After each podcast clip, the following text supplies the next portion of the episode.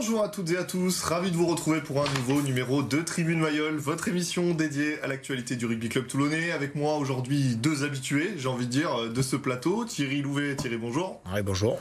Et Patrice Tesser, Patrice bonjour. Bonjour. On va revenir tous les trois sur cette belle victoire ce week-end. C'était samedi, les Toulonnais qui se sont imposés avec le bonus euh, face à Pau. On va revenir sur les actualités de la semaine, il y en a quelques-unes. Et puis le début de la Coupe d'Europe euh, ce week-end avec la réception d'Exeter samedi à Mayol. À Tribune Mayol, ça commence maintenant.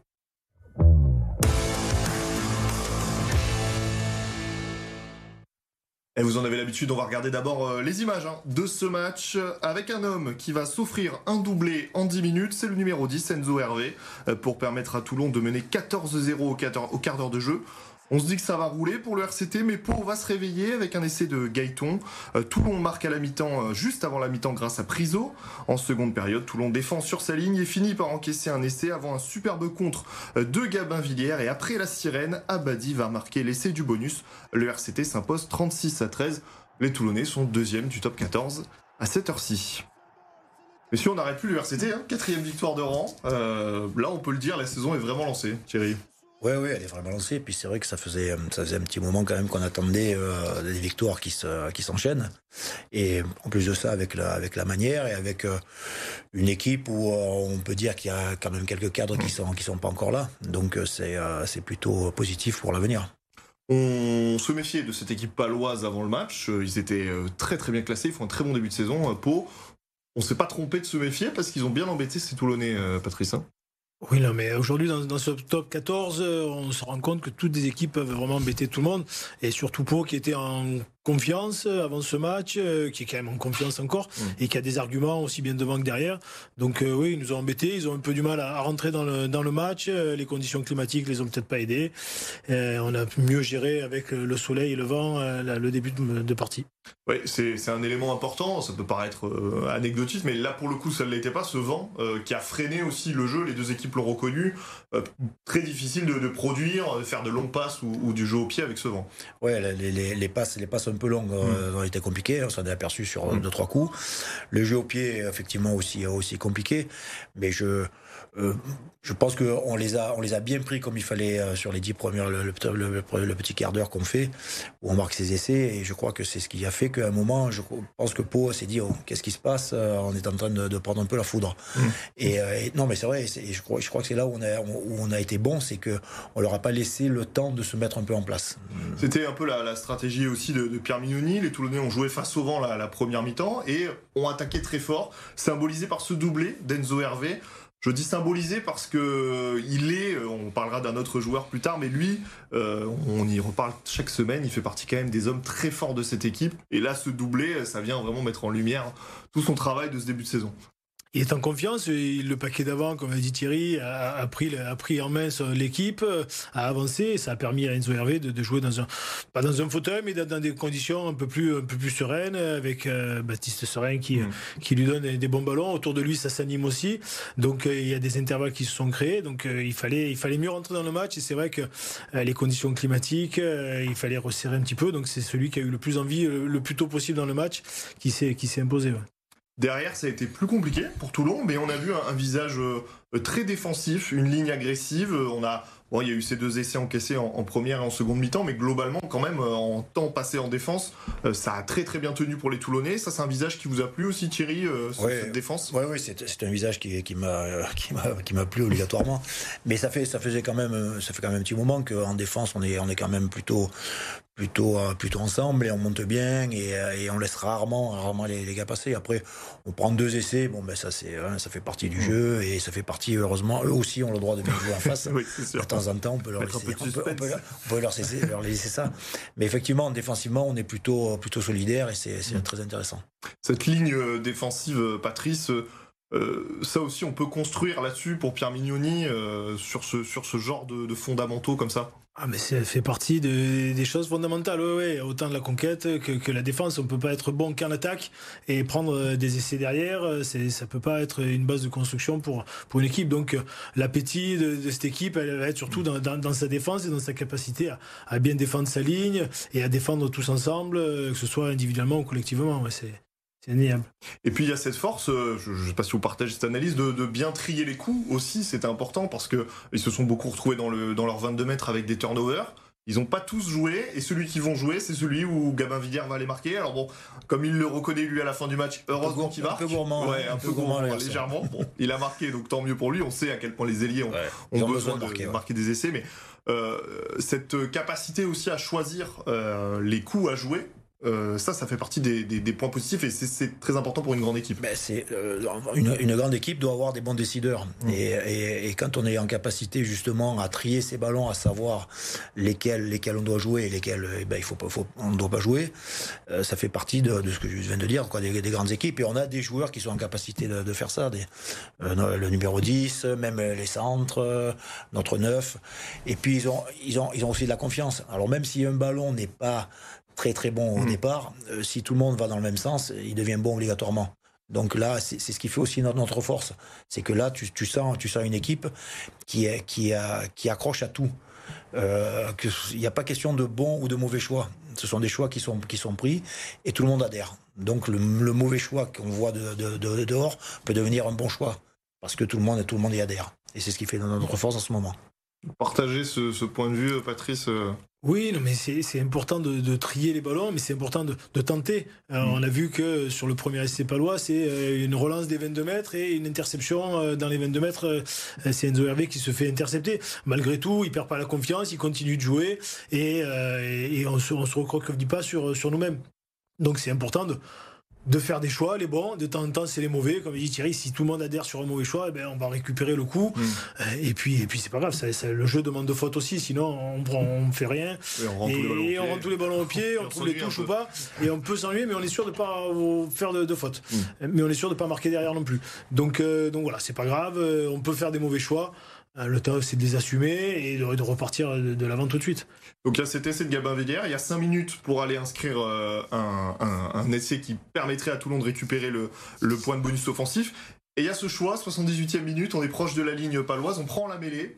Ça, je sens que ça vous a plu, euh, ce, ce choix, parce que bon, maintenant dans le rugby moderne, on va souvent en touche euh, dans, dans ces ballons à 5 mètres. Mais- mais- mais- et, on, et on même, je- je- et on fait de plus en plus de, de coups francs à la main. C'est vrai que et Paul a beaucoup fait, notamment. Ouais. Euh, alors peut-être aussi par le vent, euh, les lanceurs en touche ont été un peu inquiétés Ouais, aussi. mais parce que aussi en même temps, euh, il y a aussi le fait que quand tu prends une touche, t'es pas sûr non plus à 100% de- d'avoir ton ballon et de pas. euh, Il y en a un qui s'écroule, tu as une Mm. pénalité contre toi, donc tu perds le ballon. Alors que si tu fais un coup franc, en règle générale, le ballon tu le conserves au moins. Et sur ce choix de la mêlée, qu'est-ce que vous en avez pensé euh, à 78e minute de jeu? Bah, Écoute, moi je, moi je suis, euh, je suis plutôt pour dans, dans, dans la mesure où ça veut dire que tu te sens, tu te sens solide, tu te sens gaillard, tu te sens bien sur tes bases et que tu as envie d'infliger un peu de, Hmm. un peu de mal à l'autre en face.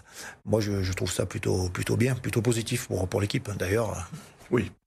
On- voit la fin, du, la, fin de l'action. Ça, ça prouve une certaine confiance quand même sur, euh, sur ces, ce 8 de devant qui se sent quand même costaud. Les joueurs ont le choix sur le terrain, c'est toujours les joueurs qui, qui décident, on va dire. Pierre Mignonnery aurait pu imposer la touche, aurait pu demander, mais si les joueurs se sentent forts à ce moment-là dans le secteur de la mêlée, et sur les précédentes ça se passait bien, ils se sont dit pourquoi pas tenter euh, d'avancer à travers la mêlée, et comme l'a dit Thierry. Une fois que le ballon est en l'air sur la touche, euh, on n'est on jamais sûr de, de le récupérer. On voit qu'il y a énormément de contres euh, dans tous les, sur tous les terrains. Donc euh, le choix de la mêlée était, était un choix pertinent à ce moment-là du match, dans la mesure où on était, on était confiant sur, sur ce qu'on venait de faire. Et, c'est une passerelle parfaite parce que le contre en touche, il y en a un qui le maîtrise parfaitement. Bah, c'est celui qui a marqué l'essai, le dernier essai euh, de ce match, Esteban Abadi. Euh, tout comme Enzo Hervé et son doublé, c'est un peu symbolique entre guillemets que ce soit lui qui marque. Euh, capitaine encore une fois et auteur ouais, très ouais, bon début de ca- saison. ca- capitaine et puis surtout, ouais, effectivement, une, euh, un début de saison vraiment, vraiment, vraiment intéressant, hein, tonitruant même, je, je dirais. Et donc, effectivement, il fait, fait partie euh, avec Enzo Hervé de ces, de ces deux, deux, deux recrues là qui, euh, qui montrent que ben ils sont pas venus ici pour euh, Pour le so- soleil juste et la pour le mer, soleil et la mer. Ils sont venus pour, pour mouiller le maillot et faire en sorte que le, que le club en ressorte grandi et c'est plutôt intéressant. Je vous propose qu'on écoute justement Esteban Abadi. Il parle de, ce, de cet essai après la sirène. Content parce que je pense que c'est mon premier essai en pick and go et ce sera peut-être le dernier, on ne sait pas. Mais bon, c'est pas c'est pas mes, mes grandes qualités.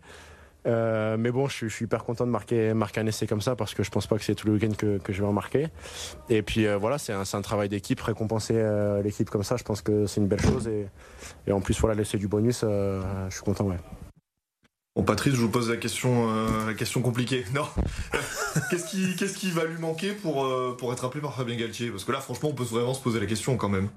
Ah, il va lui manquer de la constance peut-être, mais peut-être qu'il est, il est, il est pas loin. Hein. Après, l'équipe de France est quand même bien, bien pourvue en, troisième ligne. On l'a vu pendant la Coupe du Monde.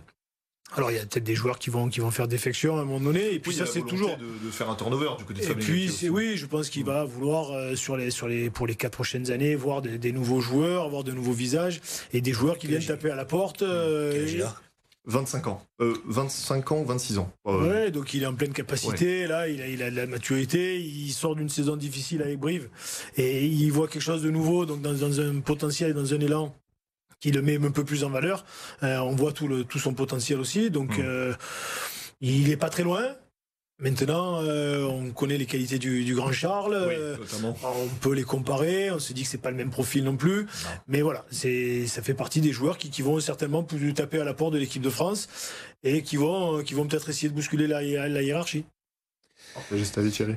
Oui, oui, je partage cet avis, mais après, euh, quand je vois aussi un peu les, morphotypes qui prennent en troisième ligne, mmh. euh, je, pense que ce qui risque de le, de le desservir, s'il reste dans, dans, le même, dans la même configuration des troisième lignes, ce sera peut-être son, gabarit. Le pick go n'est pas son fort, euh, notamment, ce qu'il je pense que Je pense que c'est... S'il y a quelque chose qui, qui qui peut l'empêcher euh, mhm. d'être en équipe de France, même si je trouve pas ça normal, hein, bien entendu. Mhm. Euh, ce sera simplement euh, le, physique trop athlétique. Physique, voilà, mhm. manque peut-être de, de, puissance. Et encore que, hein, moi je trouve pas que ce soit. Je veux dire, quand tu fais une, troisième ligne, tu cherches une complémentarité. Et, je pense qu'il a, le profil type justement pour une complémentarité avec le, ou, le, grand Charles ou tout ça. Mais je crois qu'il n'y a, que ça qui peut, qui peut à un moment le, le barrer un peu. On marque une courte pause, mais on se retrouve tout de suite. On continue euh, de parler du RCT dans Tribune Mayol.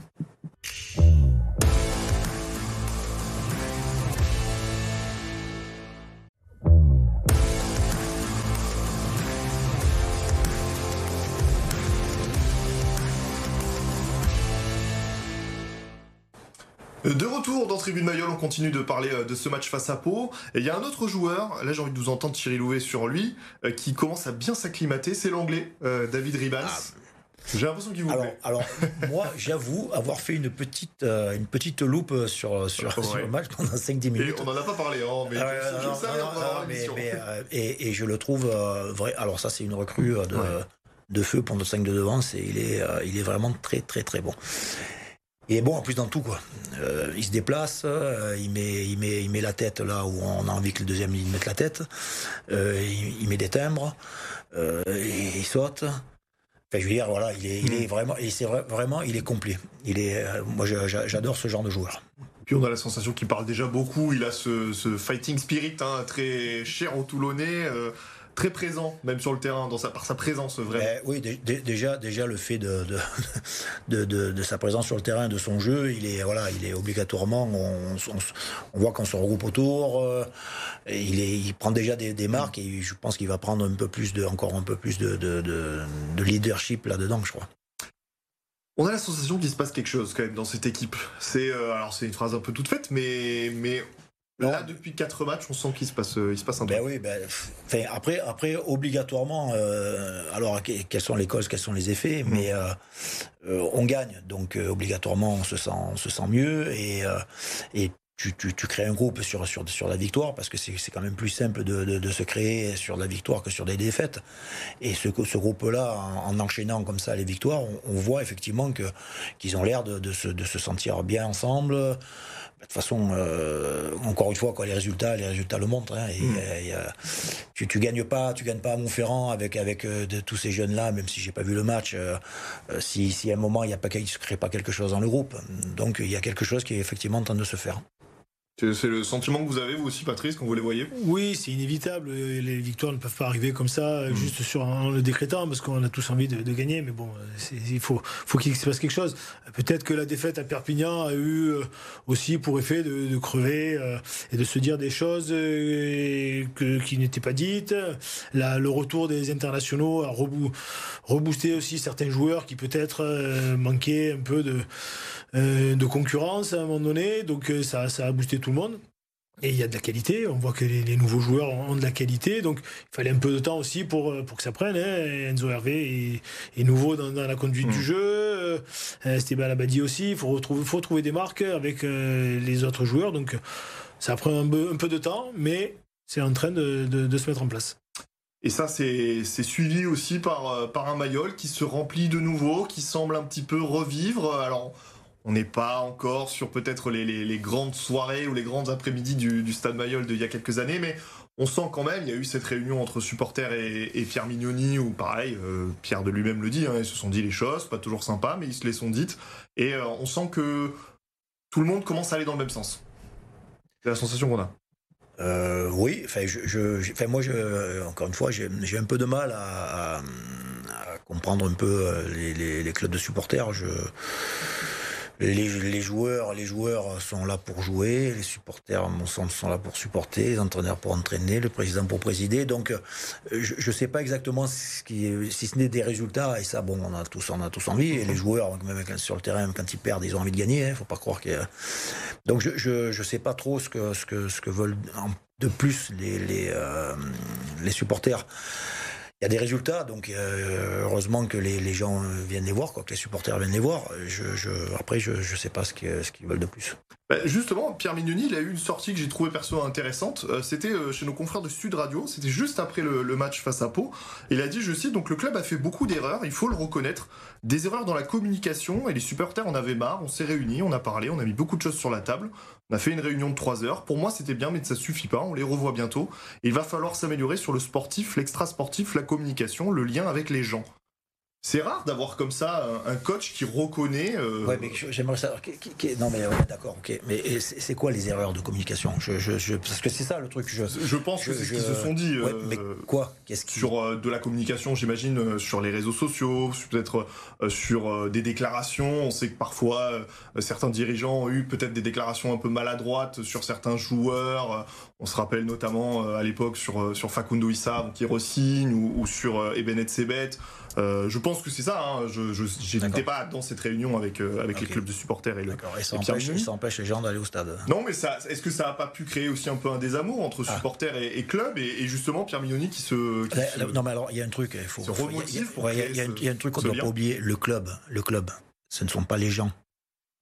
Le club, c'est une entité qui mhm. existe depuis ad vitam aeternam.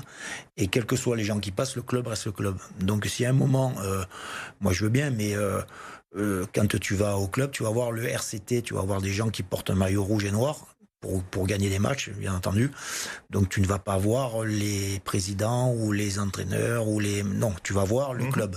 Donc c'est là où moi j'ai un peu de j'ai un peu de mal avec tout ça. Mais après, je suis un peu retiré de tout ça. Donc non, mais non mais non mais je, non, non, mais je suis je, je, certainement que je, je dois être euh, peut-être le, seul à penser ça. Non, je pense pas.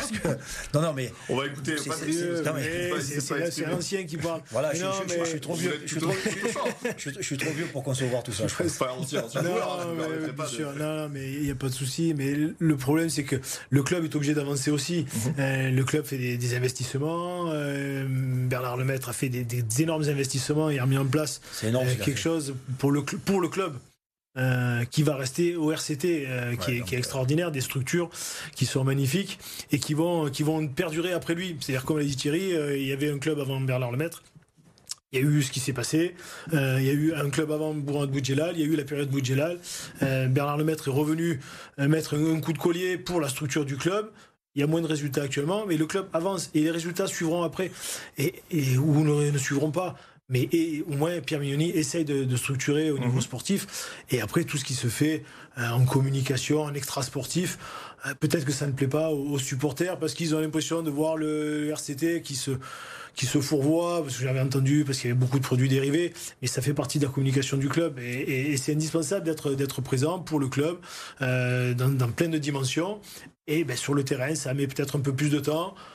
Et une fois qu'on aura des très bons résultats, je pense que toutes ces petites querelles seront vraiment euh, dépassées et oubliées et ils diront, mais ben, finalement, ils ont bien fait.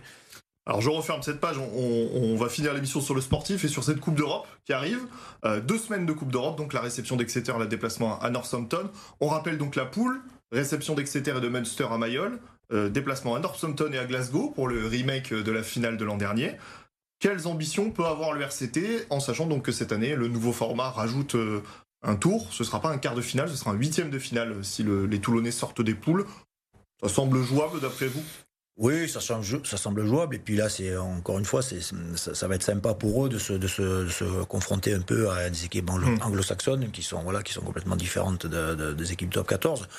Et puis il y a, y a, un coup à jouer. Hein. Tu reçois voilà, tu reçois deux fois de euh, les deux plus grosses équipes. voilà, les, deux plus grosses équipes. Donc euh, il y a quelque chose à faire et puis et puis ça peut être sympa, ça peut être une belle aventure et puis ça peut encore resserrer encore plus les, les, liens et puis et puis faire en sorte que se construire sur sur des victoires, c'est bon pour l'avenir. Patrice, sur cette ambition européenne, un huitième de finale, un quart de finale. Oui, l'ambition, elle va venir à la fin des, matchs de poule. On va voir. C'est comme, comme chaque année, il faut sortir de ces poules. Et euh, c'est un peu l'inconnu avec des arbitres euh, étrangers qui ont, qui ont, une autre façon d'arbitrer, des, des, points de bonus à aller chercher quasiment obligatoirement pour, euh, pour sortir de la poule. Donc c'est vraiment des ambitions différentes. Et puis après, une fois qu'on sera sorti des poules, oui, après, euh, ça va être des matchs éliminatoires. Et alors là, il y, a, une ambition qui, qui, qui, qui va crescendo. Mais d'abord, euh, d'abord battre Exeter euh, avec. Euh, avec le rugby anglais qui est un peu en crise en plus, qui plus est. Ouais, le rugby anglais qui est en crise, mais quand même un rugby qui est, qui est très rapide, qui, qui est. du monde quand même. Et qui, qui est basé, sur, basé sur le jeu. Ouais, ils sont en crise, mais bon, malgré tout, pendant mm. les dernières Coupes d'Europe, Exeter a été aussi champion, a été un champion d'Angleterre il n'y a pas si longtemps que ça. Donc, euh, non, il faut, les confrontations euh, oui, franco-anglaises ont toujours ah, avec des arbitrages qui sont vraiment différents. Où ça peut être très tatillon. On l'a vu là encore l'année dernière avec Olivon qui s'est fait exclure et puis finalement et hmm. qui n'a pas été sanctionné derrière, sauf qu'il a eu un carton rouge tout le match et ça, ça a pénalisé un peu l'équipe. donc, donc oui, l'ambition viendra après. Autant bien jouer ces matchs de poule et puis on verra après comment comment ça se passe.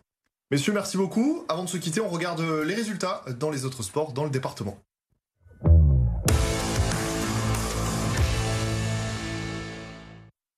On commence avec du rugby, un club que vous connaissez bien, euh, Patrice, Yarkarkeran, qui s'est imposé à domicile malgré le vent, justement 15 à 12 et qui continue donc une, belle série, une belle, une belle saison pour l'instant. Une belle saison sportive ouais, qui, est en train de, naître euh, avec des conditions très difficiles comme à Mayol mm.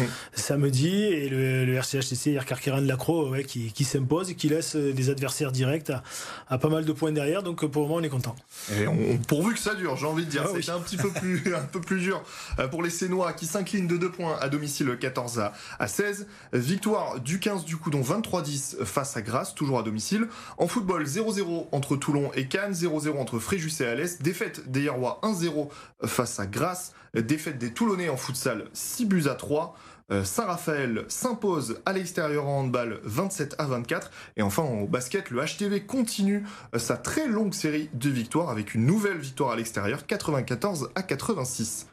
Messieurs, merci beaucoup d'avoir été euh, avec nous. Et merci à toi. Et on se retrouve la semaine prochaine donc pour débriefer ce premier match euh, de Coupe d'Europe des Toulonnais.